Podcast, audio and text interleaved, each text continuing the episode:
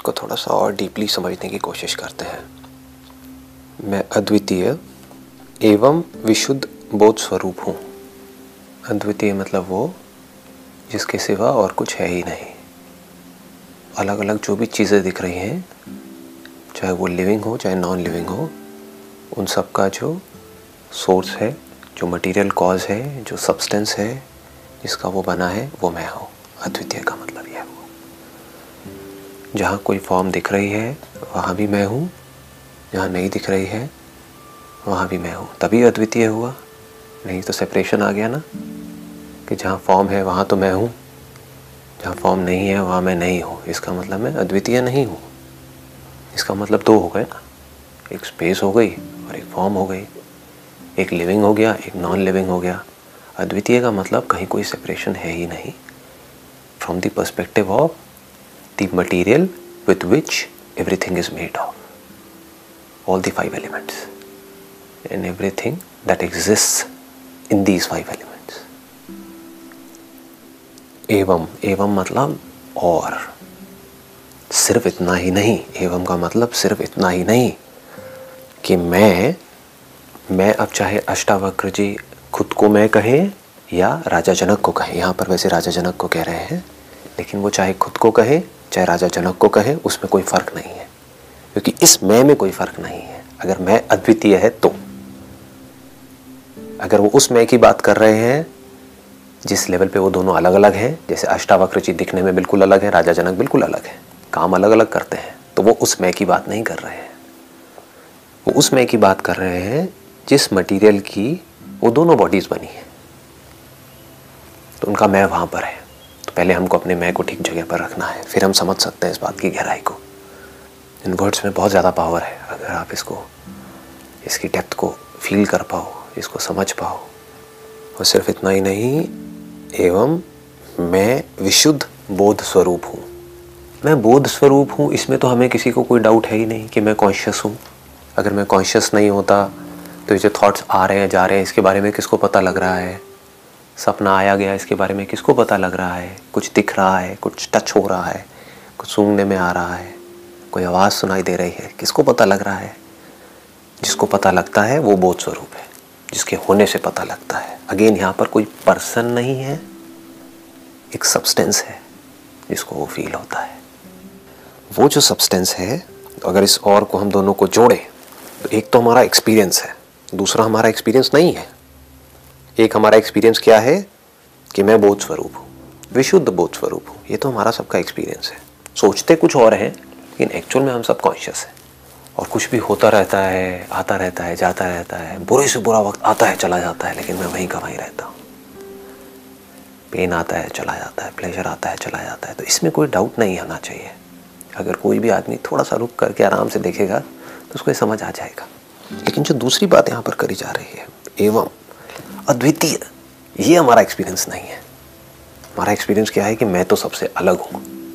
तो इन दोनों को अगर आप जोड़ करके समझोगे, और इसको सिर्फ़ तभी समझ सकते हो, जब आप साउंड ऑफ़ साइलेंस को समझ पाओ। अगर आप ये देखो कि क्या ये जो साउंड ऑफ़ साइलेंस है, क्या ये सबसे सटल नहीं है? एक है कोई इमेजिनरी सब्सटेंस जिसके बारे में हम सोचते रहे कि हाँ यहाँ पर नहीं है, लेकिन किसी और प्लानट पे एक सब्सटेंस होगा, मैं उसका बना हूँ। तो मैं उसका कैसे बन सकता हूँ? जिस सब्सटेंस का मैं बना हूँ, वो यही होना चाहिए ना?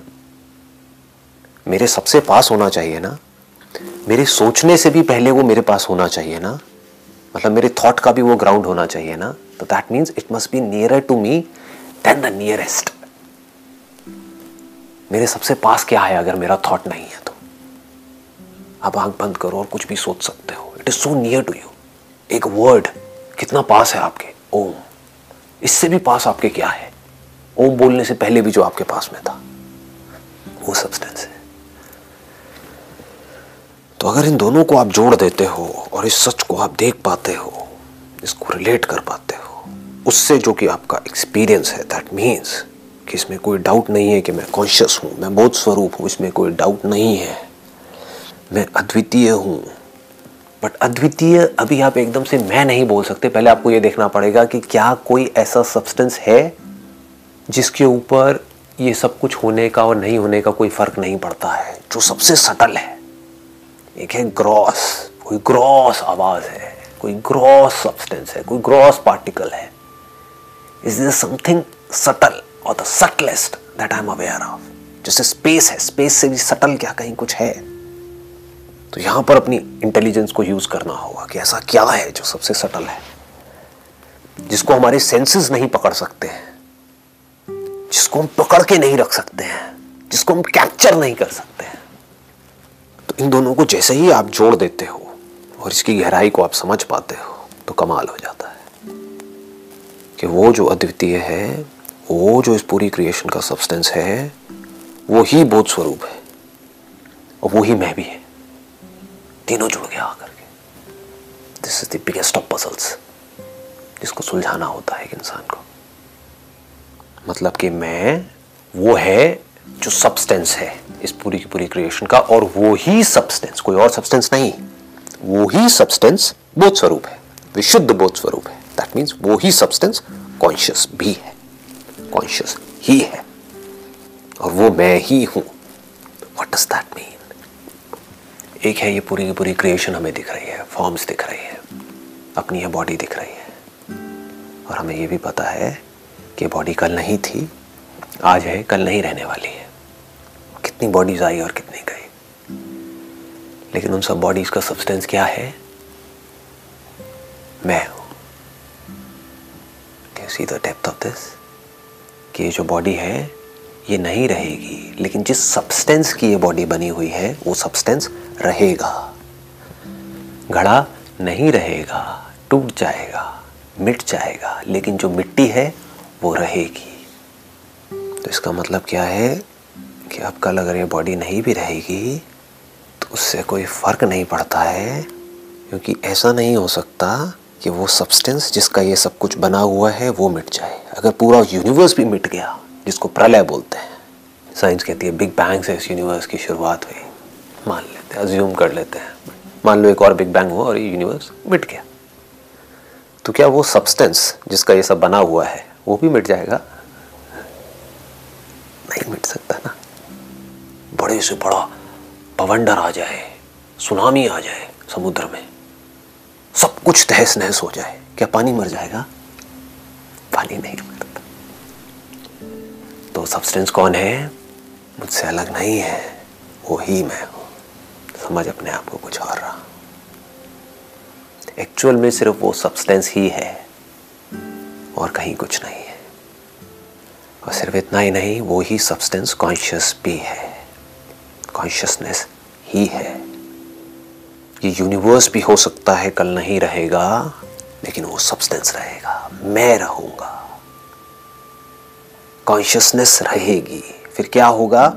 उसी सब्सटेंस से जब कंडीशंस चेंज होंगी, जब टाइम आएगा because this all is in time but I am beyond time the substance the cause of everything is always beyond time and space सब बनेगा और सब मिटेगा। आज ये जो प्लैनेट है, कल नहीं होगा। जब नहीं होगा तो इस पर जो लाइफ है, वो कहाँ होगी? लेकिन जिस सब्सटेंस का ये प्लैनेट बना है क्या वो सब्सटेंस भी नहीं होगा? सब्सटेंस तो होगा ना, वो कैसे मिटेगा? सटल हो जाएगा, और सटल हो जाएगा, और सटल हो जाएगा। मिटेगा कैसे? पानी को उबाल दोगे तो पानी मिट जाएगा क्या? सटल हो जाएगा। चेंज हो जाएगा। तो सब कुछ बदलता रहेगा। This is the nature of the universe तो ना मेरी कॉन्शियसनेस मिटी, ना जिस मटेरियल का मैं बना हूँ वो मिटा, कुछ भी नहीं मिटा। क्या मिटा? फॉर्म भी मिटी नहीं है फॉर्म चेंज हो गई है। सोने के गहने को आपने गर्म किया तो क्या सोना मर गया है? नहीं, सोने की फॉर्म चेंज हो गई है। तो वो जो फॉर्म्स हैं, वो सब डिजॉल्व हो जाएँगे किसमें फॉर्मलेस में। फिर वापस से because of some conditions the time is right वापस फॉर्म्स बननी शुरू होंगे। धीरे धीरे धीरे धीरे। प्लैनेट्स बनेंगे धीरे धीरे सब कुछ होगा पूरी की पूरी एक साइकिल है। And again when the conditions are right तो कुछ ऐसी फॉर्म्स बनेंगी जो रिफ्लेक्ट कर सकती होंगी। ऐसा सब्सटेंस बनेगा जो मिरर के जैसा होगा।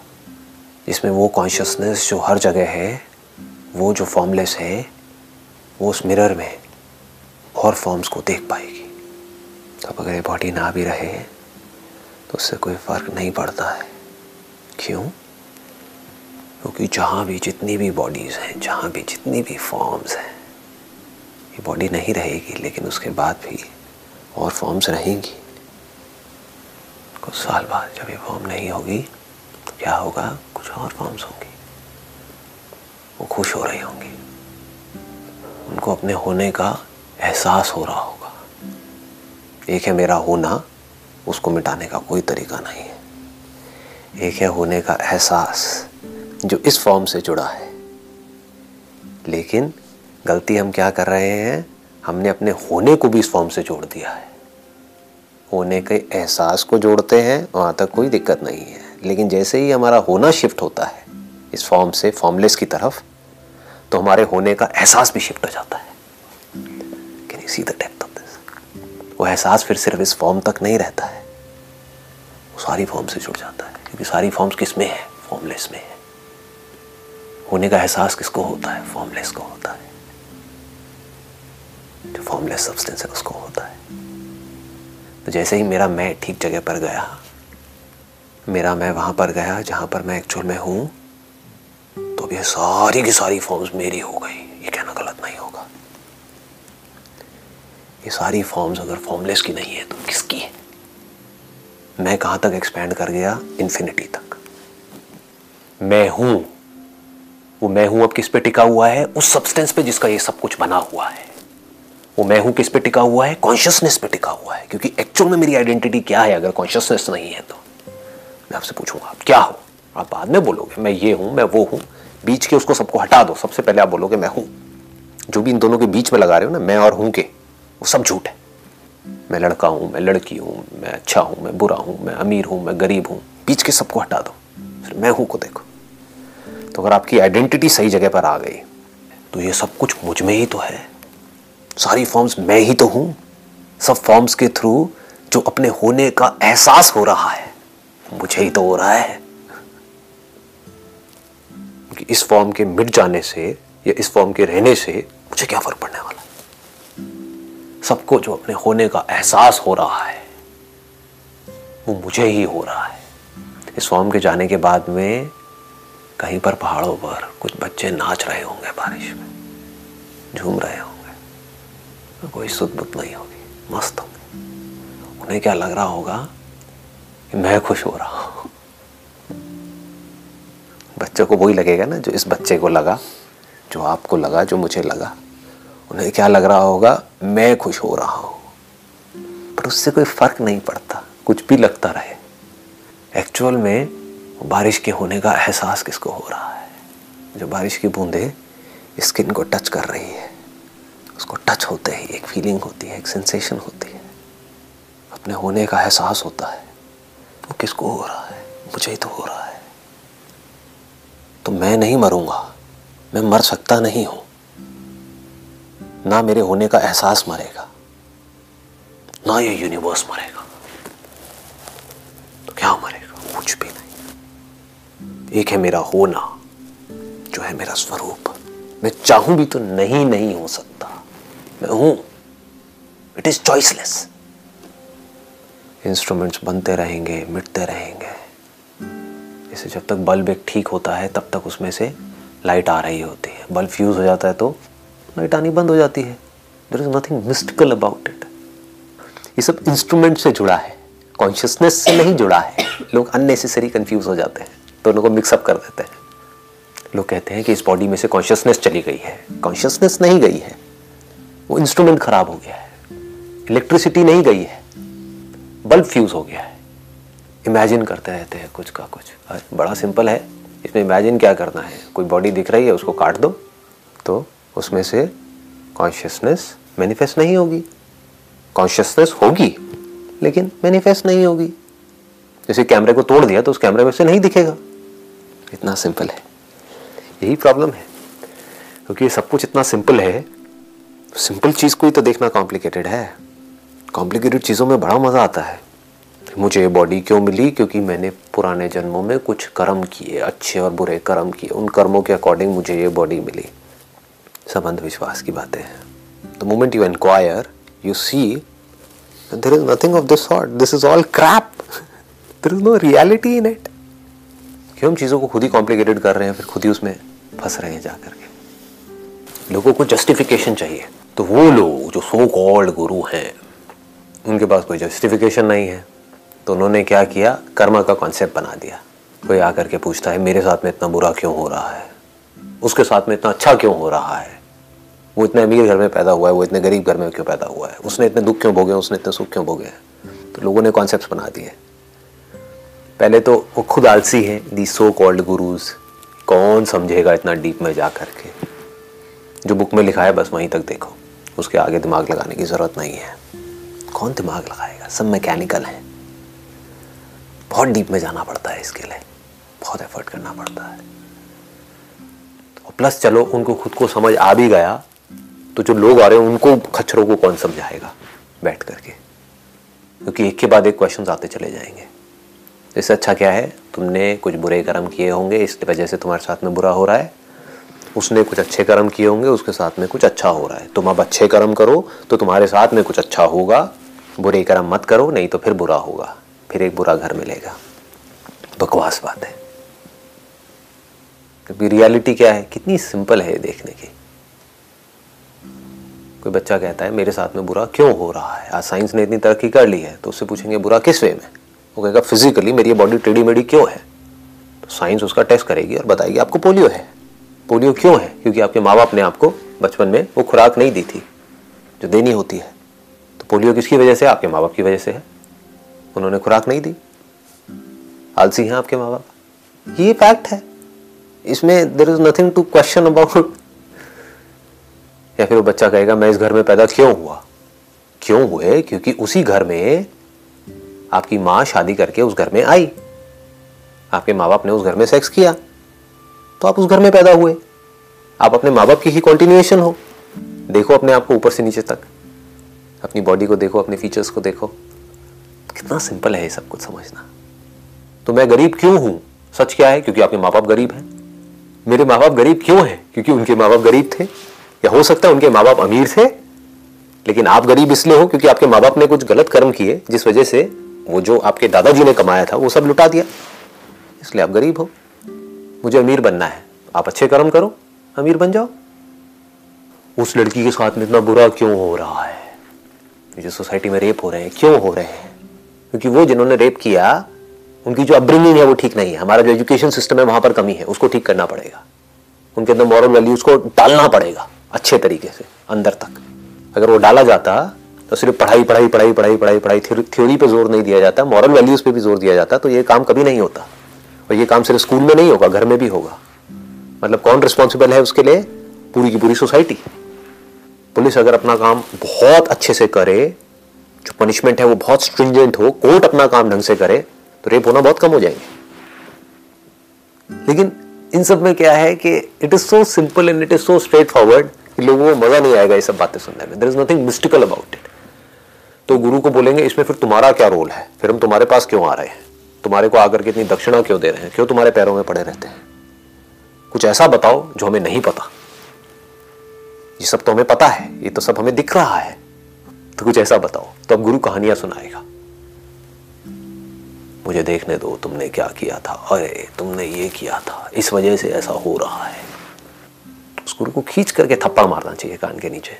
बोलना चाहिए, आपने कुछ गलत किया था। इस वजह से आपके साथ ऐसा हो रहा है। मैं नहीं कर रहा हूँ। आपने कर्म किए हैं ना?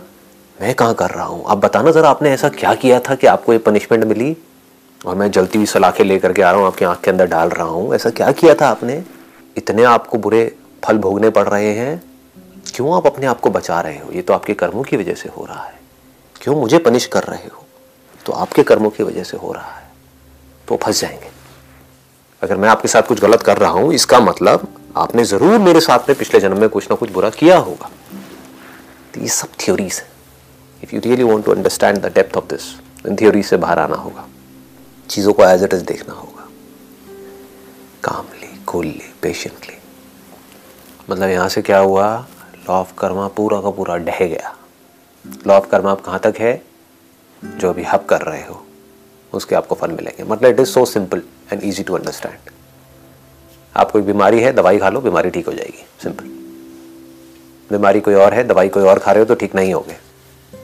तो चाहे आप जानबूझ करके करो, चाहे अनजाने में करो, उसका फल तो आपको मिलेगा ही मिलेगा। आप ये नहीं कह सकते, मैंने अनजाने में गलत दवाई खा ली। फल तो फिर भी मिलेगा। और अगर इसको ब्रॉडर विजन को, इसकी जो अष्टावक्र गीता की ब्रॉडर विजन है या जो रियलिटी है उसकी ब्रॉडर विजन है, अगर उसको आप समझ पाओ, वो क्या है? जो भी मैं कर्म करने वाला हूँ, उसका असर इस पूरी दुनिया पे होने वाला है। मैं जो भी कुछ करने वाला हूँ, उसका डायरेक्टली या इनडायरेक्टली असर सबके ऊपर होने वाला है। ये सिंपल लॉ ऑफ़ कर्मा है।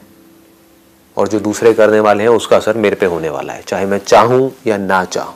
This is so simple and easy to understand लेकिन यहाँ तक कोई सोच नहीं सकता, कोई देख नहीं सकता। क्यों? क्योंकि सोच अपनी बॉडी में ही अटकी पड़ी है। सबको सिर्फ़ अपनी पड़ी है। मेरे साथ में सही होना चाहिए। किसी और के साथ में कुछ गलत भी हो जाए, कोई फ़र्क नहीं पड़ता।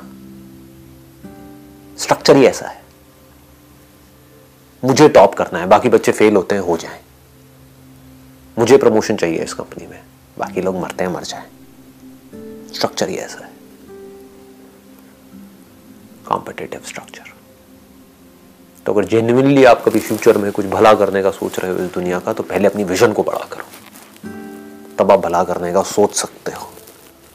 नहीं तो जो आपका भला भी करना होगा, उसके अंदर भी आपका कोई ना कोई हिडन मोटिव होगा, कोई एजेंडा होगा। एक सेंटर होगा, जहाँ से आप एक्ट कर रहे होंगे। वो सेंटर क्या है? कि मैं वही कर रहा हूँ जो मेरी इस बॉडी के लिए ठीक है। क्या भला करोगे? बाकी का बाद में देखते हैं।